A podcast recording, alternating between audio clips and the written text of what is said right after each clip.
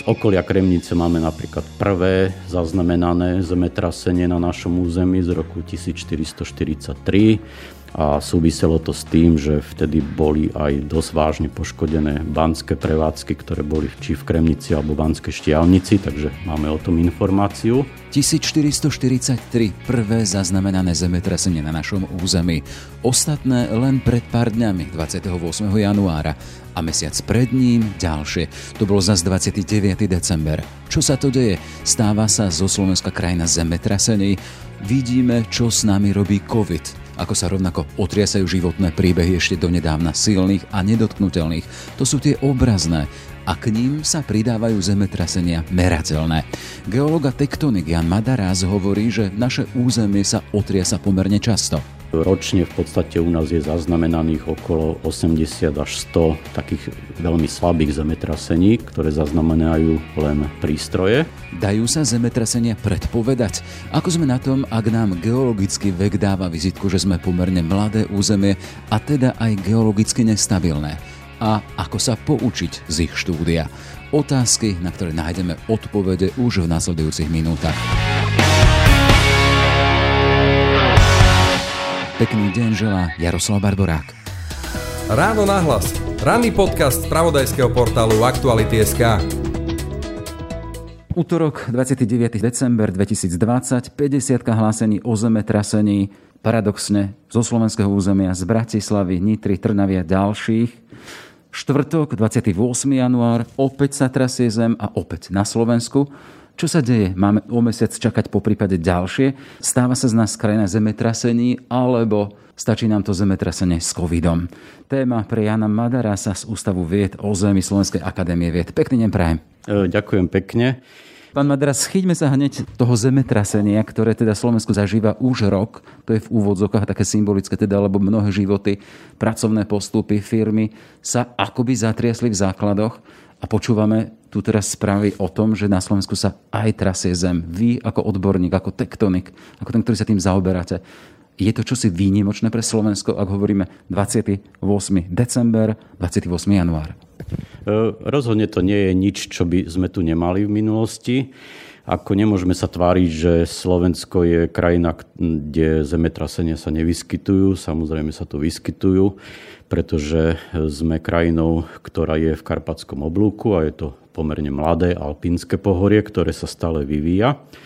A všetky takéto e, mladé oblasti Zeme sú samozrejme aj adekvátne e, tektonicky a tým pádom aj seizmicky alebo zemetrasne aktívne. Ak vy hovoríte, sme z tohto pohľadu pomerne mladé územie, čo to znamená tá mladosť? toho nášho území, kde sa nachádzame? E, musíme si uvedomiť, že tá mladosť je geologická mladosť. Samozrejme, geológovia rátajú s inou časovou škálou. Takže to sú milióny rokov, stá tisíce rokov, prípadne tisíce rokov. A e, tá geologická mladosť je v tom, že to naše územie sa vyvíja hlavne teda v tom štvrtohornom alebo kvarternom období E, veľmi výrazne a veľmi jasne. Vlastne až v štvrtohorách tu vznikli tie súčasné tvary pohorí a nížina a kotlín, ktoré tu máme. Ako samozrejme ten zárodok bol oveľa starší, ale... To si len pripomeňme to, keď hovoríme o rokoch, to je koľko? To je, to je zhruba tých 2, 2,5 milióna rokov. Čiže od toho obdobia my hovoríme vlastne o mladej, takej neotektonickej aktivite, tak to odborne voláme. Čiže e, keď hovoríme o tej mladosti, tak hovoríme rádovo v prvých miliónoch rokov. Čiže keď hovoríme o tej dnešnej podobe nášho územia, túto Karpaty, potom vidíme Tatry, tak to je tých 2,5 milióna rokov, hej? E, áno, ten, ten súčasný stav, tá morfológia tých svahov a pohorí, tak to je vlastne výsledok e, zhruba za tie 2-2,5 milióna rokov. Tak, takáto v úvodzokách mladá tvár nášho územia, nehovoríme Slovensko, ale teda predsa len nášho územia, zažíva, vraciame sa k tomu, teda som vás prerušil, v podstate ideme k tej genéze tých zemetrasení. Vy hovoríte, že to nie je nič zvláštne pre takéto územie. Prečo? Preto, lebo ten tektonický vývoj tu stále pokračuje. E, my na Slovensku môžeme vyčleniť niekoľko tak takých ohniskových alebo zemetrasných oblastí, kde tá aktivita je vyššia oproti iným oblastiam. A samozrejme, vždy je to tak, ako sú stabilné časti sveta alebo Európy, tak sú aj stabilné bloky na Slovensku, kde zase tie zemetrasenia nie sú alebo takmer nie sú. Takže keď sa tak pozrieme od západu, tak v podstate najaktívnejšou oblasťou a určite v 20. storočí a možno aj začiatkom 21. storočia je sever Malých Karpát, oblasť dobrej vody. Tam sme mali v podstate aj posledné silné zemetrasenie na Slovensku v roku 1906, ktoré malo magnitúdu okolo 5,8.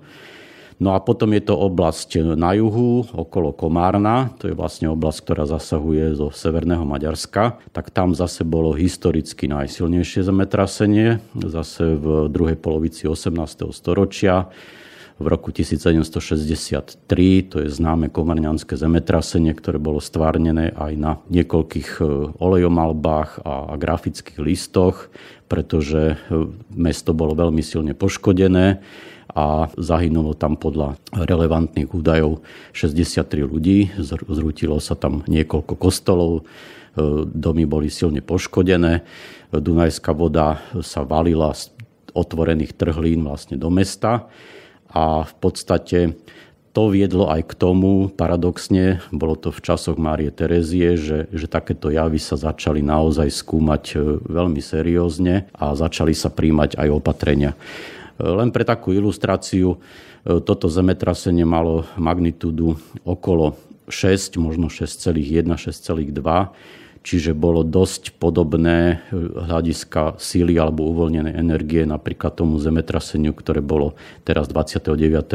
decembra 2020 v strednom Chorvátsku. No a potom máme takú známu zemetrasnú oblasť na strednom Slovensku, to znamená Banská Šťavnica, Kremnica, Banská Bystrica. Z okolia Kremnice máme napríklad prvé zaznamenané zemetrasenie na našom území z roku 1443 a súviselo to s tým, že vtedy boli aj dosť vážne poškodené banské prevádzky, ktoré boli či v Kremnici alebo Banskej Štiavnici, takže máme o tom informáciu. Potom je taká oblasť e, pomerne aktívna a zemetrasne aktívna v okolí Žiliny alebo medzi Žilinou a Strečnom. Tam sme mali zemetrasenie v roku 1858, kde tiež došlo k poškodeniu veľkej časti budov v rámci Žiliny. No a potom, keď ideme na východ, tak e, je to v podstate zóna e, Zemplína alebo Vyhorlackých vrchov, kde bolo niekoľko pomerne silnejších zemetrasení, kde boli hlásené aj škody. Napríklad e, minulý rok bolo to v podstate na našom území 24.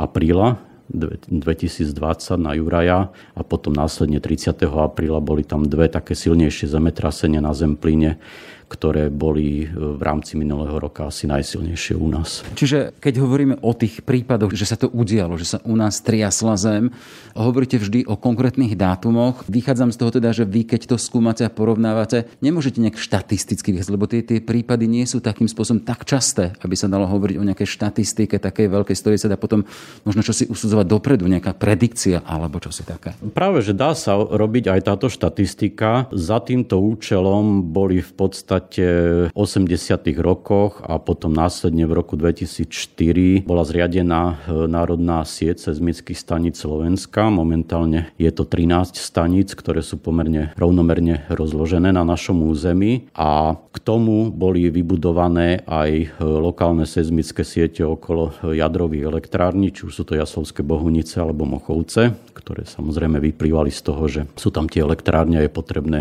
veľmi dôsledne monitorovať seizmickú aktivitu. Možno kvôli bezpečnosti tých veľkých elektrární. Samozrejme. No a potom ešte v súvislosti so zemetrasením, ktoré bolo v roku 2003 v tej spomínanej oblasti Zemplína pod Vyhorlatom, tak bola zriadená aj lokálna seizmická sieť Východné Slovensko, ktorá je teda v tej najvýchodnejšej časti územia. A to sú všetko stanice, ktoré samozrejme v spojitosti aj s výmenou medzinárodnou, či už je to z Polska, z Čiech, Rakúska, Maďarska, čiastočne z Ukrajiny, nás vedie k tomu, že máme e, z hľadiska e, monitorovania zemetrasení ako veľmi dobré informácie. Väčšinou tie zemetrasenia, ktoré som aj spomínal, to boli také tie najsilnejšie alebo najvýraznejšie, kde, kde boli nejaké škody výrazné alebo veľké, prípadne újmy na ľudských životoch ale e, ročne v podstate u nás je zaznamenaných okolo 80 až 100 takých veľmi slabých zemetrasení, ktoré zaznamenajú len prístroje a zhruba tak medzi 5 až 8 takých zemetrasení, ktoré sú pocitené aj obyvateľstvom. Čiže... Z tohto pohľadu, keď to dáme do kontextu tohto nášho stredoeurópskeho priestoru, sme krajinou, kde sa to trasie viac, alebo je to normálne? Lebo keď sa pozrieme južnejšie, vieme Taliansko, naposledy Chorvátsko, kde boli tie ničivé zemetrasenie. Samozrejme my, jak som spomínal na začiatku, ten tektonický vývoj a to, že sme v tom karpatskom oblúku, tak sa dotýkame v podstate na severe takej tej stabilnej časti Európy, to je v podstate polská platforma, alebo český masív, alebo ruský štít. To sú veľmi stabilné oblasti Európy, kde prakticky nedochádza k zemetraseniam, lebo už sú geologicky vytvorené, už, už sú dávno, dávno v podstate e, neaktívne.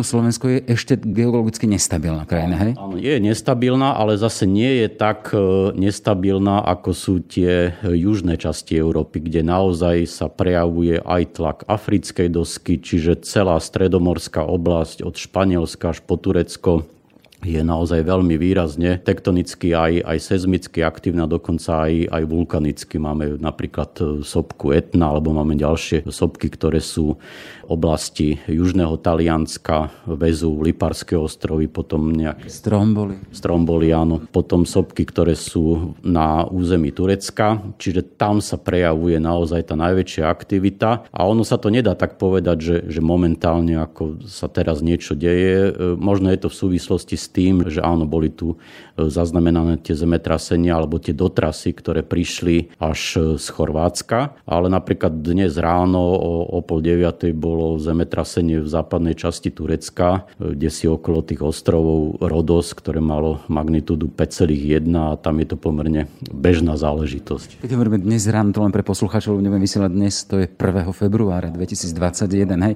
Ja sa vrátim k tej mojej otázke, k logike tej otázke, prečo som takto položil ohľadom tej štát štatistiky. E, merím k tomu, či sa dá z toho, čo sa u nás stalo, a keď hovoríte o desiatkách silnejších a stovkách, neviem, možno tisíckach tých miernych otrasoch, ktoré zaznamenajú len prístroje, či sa na základe toho dá predikovať to, čo sa bude diať, či viete vy ako odborníci povedať, keď sme mali 29. decembra otrasy, mali sme 28. januára teraz otrasy, či môžeme čakať o mesiac čo si silnejšie, alebo sa takto nedá. To by bolo veľmi ideálne, keby sme to vedeli niečo také predikovať. Nikde na svete sa zatiaľ nepodarilo e, spolahlivo predvídať zemetrasenie. Bolo pár pokusov, ktoré možno náhodne štatisticky vyšli, že sa niečo podarilo v Číne alebo v Rusku alebo v Spojených štátoch, ale z hľadiska takého globálneho to boli skôr náhody. Čiže my vieme z tej štatistiky vieme určiť tie zemetrasné oblasti. To vieme veľmi dobre a v podstate na tom pracujeme. A vieme povedať, že áno, v tejto oblasti môže sa vyskytnúť zemetrasenie, ktoré bude mať takú a takú intenzitu, takú a takú magnitúdu a, a, a tá oblasť je náchylnejšia na zemetrasenie ako iná. E, to znamená, že my vieme urobiť takú mapu seizmického ohrozenia, ktorá samozrejme je aj súčasťou stavebných noriem a v rámci toho to je zatiaľ jediný spôsob, ako sa na to zemetrasenie v úvodzovkách pripraviť. To znamená e, dôsledne dodržiavať e, stavebné normy a stavať tak, aby, aby tie stavby boli seizmicky odolné na tú oblasť, kde je predpokladané to silnejšie zemetrasenie. Z tohto pohľadu je Slovensko bezpečné, ak hovoríte o tých dôsledkoch, teda, aby boli dodržiavané normy. Vieme, že napríklad Japonsko to je krajina, ktorá počíta so zemetraseniami a už v tom, keď stávajú, tak tie budovy sú naprojektované tak, aby vydržali vysoké otrasy. Z tohto pohľadu Slovensko je bezpečná krajina? Chcem sa domnievať, že áno. Nemám úplne istotu v rámci hlavne tých nových stavieb, ktoré sa stávajú, že či sú dôsledne dodržané. Samozrejme, určite sú dôsledne dodržané. Do toho vy nemáte čo povedať ako geológovia, ako tektonici? Uh, nie sme súčasťou týchto stavebných procesov a, a povolovaní, aby sme my vedeli posudzovať nejaké stavby z hľadiska toho, že či tam boli dôsledne dodržané normy. O to sa v rámci geológie snažíme už e, veľmi veľa rokov a v podstate chceli sme dosiahnuť niečo také, ako je povinný archeologický e, prieskum na budúcom alebo prebiehajúcom stavenisku. Tak niečo také, aby sme aj my mohli dokumentovať tie javy geologické, ktoré sa tam vyskytujú, keď už je tam nejaký veľký výkop ale z hľadiska tej statiky musíme len teda veriť tomu, že, že naozaj tí stavbári vedia, čo robia a že dôsledne tie normy dodržiavajú. Keby sme tak plastickým len vysvetliť, čo sa vlastne stane v momente, keď sa zem zatrasie? Je to následok čoho? Čo niekde v podzemí v hĺbkach? V akej hĺbke sa čo udeje? Niekedy je možné vidieť na povrchu tzv. tektonické zrkadla. Keby sme išli do Tatier a išli po turistickom chodníku, tak vidíme dosť častokrát e, pukliny, ktoré majú vyhladené povrchy, doslova ako zrkadlo. Niekedy na tých plochách vidíme aj také rihovanie. A to je vlastne dôsledok starého, niekedy veľmi starého zemetrasenia alebo tektonického pohybu na takýchto blokoch. Čiže môžeme si to predstaviť asi tak, že v hĺbke zvyčajne to býva býva od tých 3 kilometrov na našom území po tých nejakých 20-25 kilometrov maximálne, ale zvyčajne, dajme tomu v tej hĺbke okolo 10 kilometrov, je tektonický tlak. To je ten vývoj vlastne, kde sa nám tie bloky tektonické alebo zemské dosky sa nám nejakým spôsobom pohybujú. Ten pohyb nie je rovnomerný, ale niekedy sa skrátka tá doska zadrhne ako keby a v podstate narastá tam to napätie. A to napätie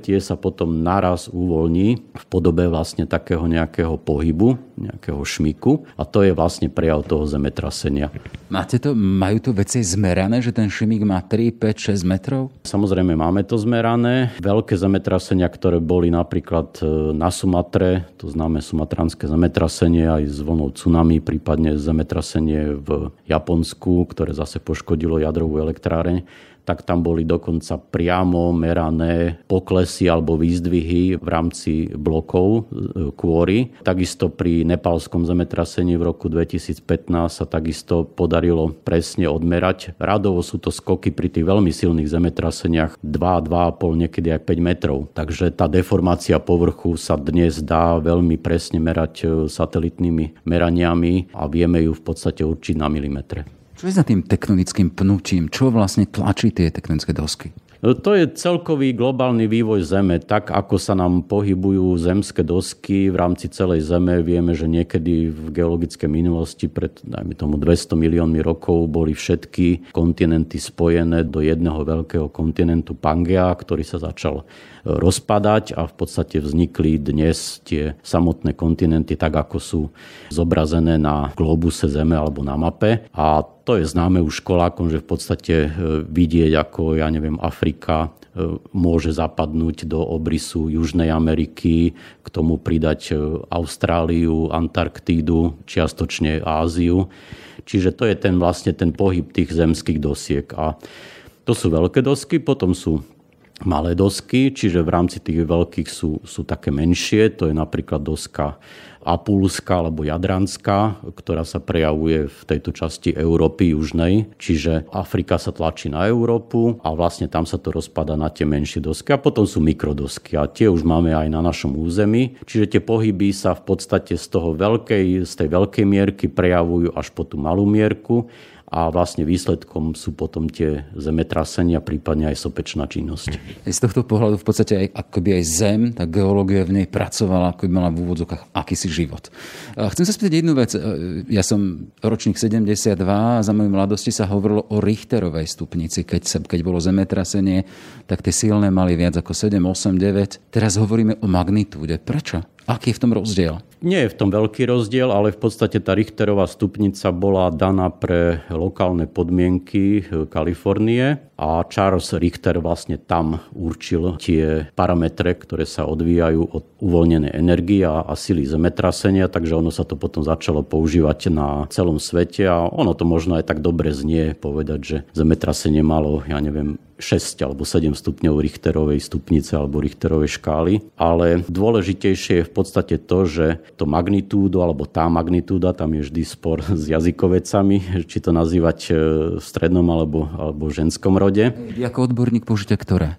Aj vo vašich publikáciách? E, my sme zaužívali v podstate taký ten e, český prepis, e, kde sa odlišila magnitúda astronomická ako astronomická jednotka svietivosti alebo žiarivosti hviezd a to magnitúdo ako, ako seizmologický alebo seizmický pojem. Takže používame ten stredný rod, ale hovorím, nie je to nejak úplne dané, že by sa nedala aj používať ma, tá magnitúda. Jasne. Ale len sa vráťme teda k tomu rebríčku a k tým hodnotám hodnotám, čiže Richter a magnitúda po vašom teda je čosi podobné. Hej? Keď je, je, je, jeden stupeň Richtera je jeden stupeň... Mag... Áno, áno, dá sa to tak povedať. Tam sú potom e, lokálne magnitúda, momentové magnitúda, tam už je, tam už je to trošku zložitejšie ale čo je dôležitejšie, je tzv. intenzitná škála. Je to napríklad e, Európska makroseizmická stupnica EMS a tá v podstate nám ukazuje vplyv toho zemetrasenia na povrch zeme, na stavby, na pôsobenie, pocitové pôsobenie na človeka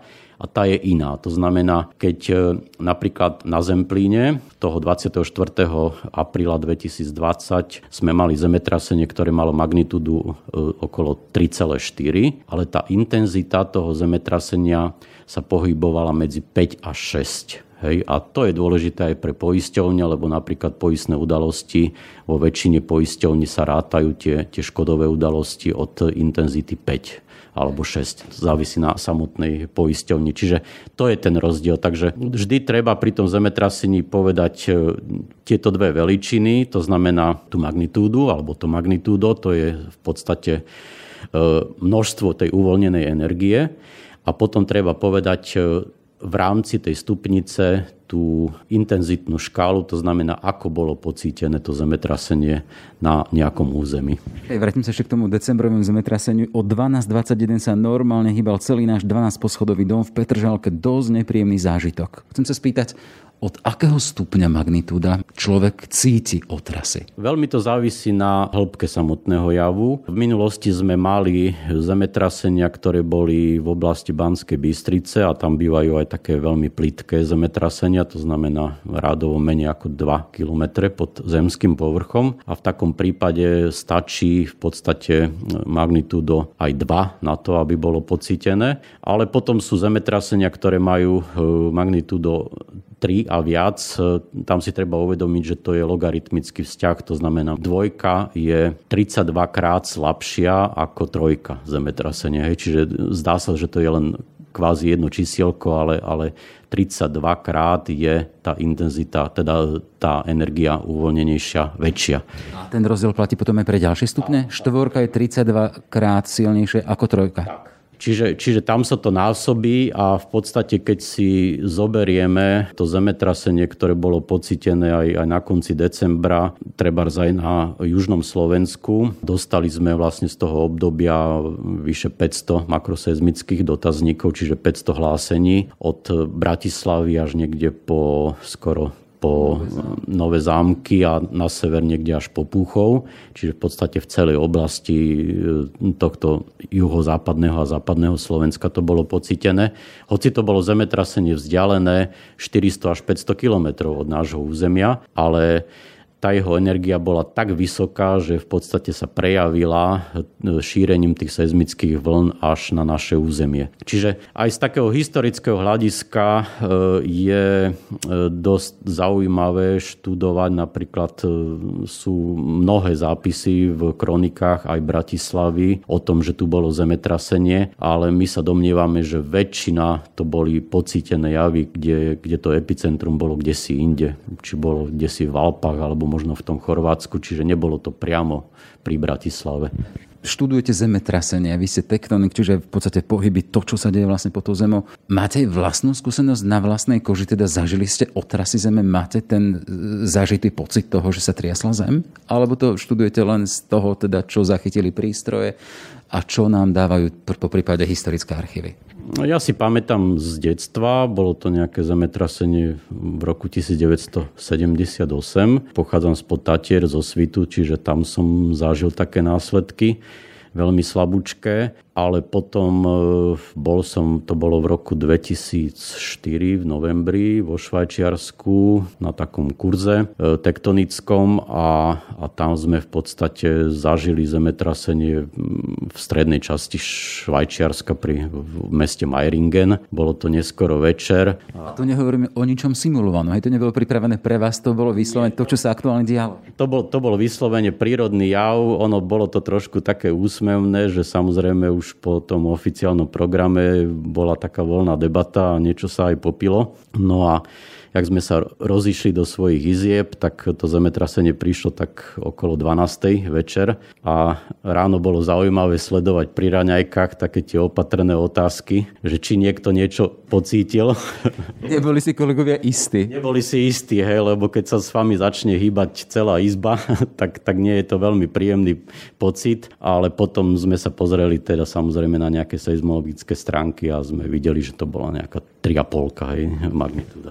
Má pre vašu prácu zmysel a nejaký význam aj to, že jednoducho skúmate aj to, ako ľudia zažívali takéto javy, ako zažívali samotné zemetrasenie, alebo s tým vy ako vedci vôbec nenarábate? Rozhodne áno. Ako preto máme aj na našej stránke seizmologickej e, možnosť vyplnenia elektronicky makroseizmického dotazníka, ja si ešte pamätám časy, keď e, sa takéto zhlásenia alebo dotazníky e, posielali poštou a tam ľudia v pekných listoch písali svoje v podstate príbehy toho pozorovania. Dneska nám to chodí elektronicky, čiže máme okamžite spätnú väzbu a hovorím, keď je také silnejšie zemetrasenie, Napríklad toto, ktoré bolo pri Handlovej, nebolo nejaké veľmi silné, ale dostali sme v priebehu 24 hodín vyše 200 vyplnených dotazníkov z 33 lokalít. Čiže to pre nás má e, mimoriadný význam v tom, že my v podstate na základe toho pocítenia, prípadne keď ešte sa prejavili nejaké následky, že ja neviem, niekomu sa hýbali poháre, alebo nebodaj spadla nejaká soška, alebo praskla stena, to už sú také vážnejšie dôsledky, tak vlastne z toho my rátame mapy tej intenzity. Čiže to sú pre nás veľmi dôležité údaje, aby my sme vedeli, okolo toho epicentra, kde relatívne by mala byť tá, to pocítenie najsilnejšie, vyčleniť tie ďalšie oblasti, kde aké boli tam relatívne buď škody alebo to pocítenie, až kde si na okraj, kde v podstate už potom ďalej za tým nebolo pocítené. Takže z tohto hľadiska má pre nás veľký význam, aby takéto dotazníky boli posielané. Ja sa v mojej pamäti stále vraciam moje skúsenosti z roku 97 alebo 8, keď tedy v Asizi, teda Taliansko bolo postihnuté, aj padol kúsok stropu alebo tá kúpoly uh, tej samotnej baziliky v Asizi. Ja som býval vtedy v Ríme a v noci ma to zobudilo vyslovene zo spánku, že sa so mnou triasla zem, teda podlaha, postel na 8. poschodí a pamätám si ten pocit, že čo ďalej? Zostane to? Padneme alebo nie? Taký ten vyslovený moment, keď to zemetrasenie vstúpilo do hlavy a človek bol petrifikovaný, teda som celý skamenil a nevedel som, čo ďalej. Ten strach tam bol veľký. A to nebolo zemetrasenie, ktoré bolo silné, silné. E, v tomto je dosť veľký rozpor, ako reagovať pri takýchto e, silných zemetraseniach. E, všeobecne sa uvádza, že človek sa má schovať pod nejaký masívny stôl, ale dneska nájsť masívny stôl, keď všetko je z drevotriesky, tak to asi je dosť iluzórne. E, prípadne postaviť sa pod rám dverí alebo, alebo k nejakému nosníku, to znamená nebyť v strede miestnosti, kde na vás spadne plafón. Čiže to sú také rady, ktoré v podstate vychádzajú z toho, že nemáme možnosť uniknúť. Pokiaľ sme vo vysokej budove, tak tam toho času nie je veľa. Samozrejme určite nepoužiť výťah, pretože ten sa buď zastaví, alebo sa môže zaseknúť. Čiže snažiť sa dostať dolu po schodoch, pokiaľ je to možné. Hej. Keď vidíme, že to zemetrasenie už je tak silné, že padajú predmety a, a prevracajú sa skrine, tak asi veľa toho ne, neurobíme. Stále si myslím, že pokiaľ sme v nejakej prízemnej budove, či na prízemí alebo maximálne nejakom prvom poschodí, tak najistejšie je vybehnúť na ulicu a, a byť v podstate na voľnom priestranstve, kde nám nehrozí to, že nás zasiahnu nejaké trosky. Myslím si to aj preto, lebo v roku 2016 som bol zhodou okolností, to bolo presne rok po zemetrasení v Nepále a videl som tie následky, čo to urobilo. A videl som to na tých stavbách, ktoré boli budované buď stehal, staré historické, kde samozrejme neboli nejaké antisezmické opatrenia, prípadne boli to e, horské chaty, ktoré boli murované podstate na sucho, len, len s kameňou, tak tie sa naozaj zosypali ako kocky z lega.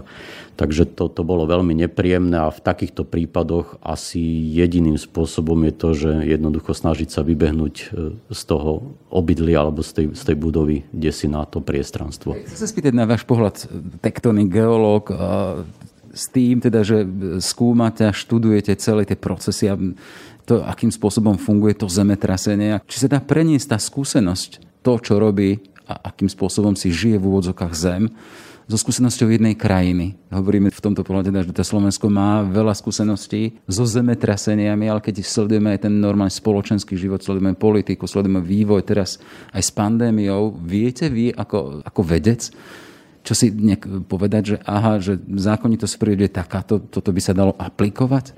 Ono je to paradoxné, ale keď človek trošku tak sleduje tie, tie sociálne siete, tak v podstate si tam prečíta všeličo. Ako niekedy možno ľudia reagovali, že je to nejaký boží trest za, za našu píchu alebo nadutosť alebo zlé správanie. Teraz sa to skôr odráža do tej nejakej politickej roviny, ale samozrejme to sú len také, by som povedal, bajky, keď človek je už nespokojný, frustrovaný zo všetkého možného, tak si povie, tak ešte aj toto zemetrasenie tu prišlo, aby, aby, aby skrátka bolo všetko zlé. Takže asi je to tak. Sú v podstate krajiny, kde tie zemetrasenia sú veľmi časté a tam to berú ako takú kvázi súčasť života a sú s tým zmierení. Vedia v takom Turecku alebo treba aj v tom spomínanom Nepále alebo v Indonézii, že každý z tých obyvateľov, keďže sú tam tie zemetrasenia, tie silné, sú tam časté a sú tam každých 5-10 rokov naozaj ničivé, tak každý zažije raz za život takéto silné zemetrasenie, takže sú s tým zmierení, že môže sa stať všeličo.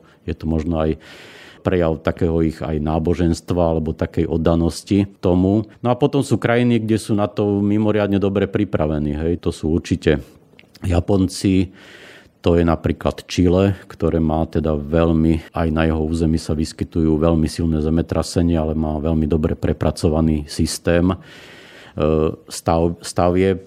Je to aj Nový Zéland. Skrátka tie vyspelé krajiny priemyselne aj, aj by som povedal kultúrne vyspelé, tak snažia sa eliminovať tie škody a, a hlavne tie nové stavby sú naozaj také, že, že znesú veľmi silné otrasy a v podstate nehrozí to, že, že sa tam niečo zrúti tak, že, že zabije ľudí. Hej. Keď si zoberieme napríklad e, pred niekoľkými rokmi, myslím, že to bolo 2008 alebo 2009, bolo veľmi silné, alebo teda relatívne silné zemetrasenie na Haiti. Je to ostrov, ktorý je veľmi chudobný, s veľmi mizernou infraštruktúrou. Boli tam desiatky, neviem či rádov, až cez 100 tisíc mŕtvych bolo. A pritom to bolo zemetrasenie, ktoré malo magnitúdu okolo 6,5. Hej, a, a to isté, keď sa stane v Japonsku, tak v podstate sa nestane takmer nič. Možno, že zahynie niekoľko ľudí alebo maximálne pár desiatok. Čiže je to aj o tej infraštruktúre tej krajiny. Môžeme aj zatvoriť, teda ak sa politická reprezentácia alebo ľudí, ktorí sú v decíznej sfére, vedia pripraviť, a tu nemusíme hovoriť len o zemetraseniach, ktoré nie sú veľmi predpovedateľné, ale sa vedia pripraviť na úvodzovkách zemetrasenia rôzneho druhu, tak aj tie následky sa potom od tej prípravy odvíjajú. Isté samozrejme, ako e, rozhodne si myslím, že pripraviť sa na zemetrasenie znamená to, že byť krajinou, ktorá naozaj dôsledne dodržiava stavebné postupy, ale aj iné e, postupy, e, či zdravotné, alebo evakuačné, alebo má prepracovaný systém civilnej ochrany obyvateľstva. Čiže to je asi najlepší spôsob prevencie pred zemetraseniami. Ako nevieme naozaj momentálne ich predvídať, vieme naozaj určiť tie oblasti, ale dá sa na ne pripraviť. Možno záverečná otázka, sme v tej špeciálnej dobe, teda rok pandémie, sme tu už takmer rok s ňou. A teraz aktuálne sa rieši aj vakcinácia, očkovanie, o tom teda sú rôzne názory, ktoré bežia sociálnymi sieťami. Vy ste vedec, človek, ktorý svoju existenciu má postavenú na faktoch, viete to porovnávať. Aký je váš prístup k očkovaniu? Vy sám sa budete dať očkovať? No, rozhodne sa bude musieť dať očkovať aj keby som nebol úplne s tým stotožnený, ale pokiaľ chcem chodiť do sveta, cestovať, pokiaľ chcem byť zodpovedný voči svojej rodine, okoliu, tak ako iná možnosť mi nezostáva. Čiže z tohto hľadiska musím sa spoliehať na svojich kolegov, znovu vedcov, ktorí tieto vakcíny vyvinuli alebo vyvíjajú, že skrátka budú také, aby, aby e, v súčasnej situácii pomohli. Čiže osobne ešte nie ste celkom presvedčení, ale tá dôvera vo vašich vašich kolegov tam je. Áno, určite, že áno. Toľko teda Jan Madaras, šéf Ústavu vied o zemi Slovenskej akadémie vied. Pekný deň prajem a všetko dobré, nech nás tie zemetrasenia také či také obchádzajú. No, ďakujem veľmi pekne a bolo veľmi milé, že sme sa mohli takto stretnúť. Ráno nahlas. Ranný podcast z pravodajského portálu Aktuality.sk. Sme v závere. Aj tento podcast vznikol vďaka vašej podpore, o ktorú sa uchádzame naďalej. Kvalitnú žurnalistiku portálu Aktuality.sk môžete podporiť už sumou 99 centov na týždeň v službe Aktuality+. Plus. Pekný deň bez zemetrasení každého druhu želá Jaroslav Barborák.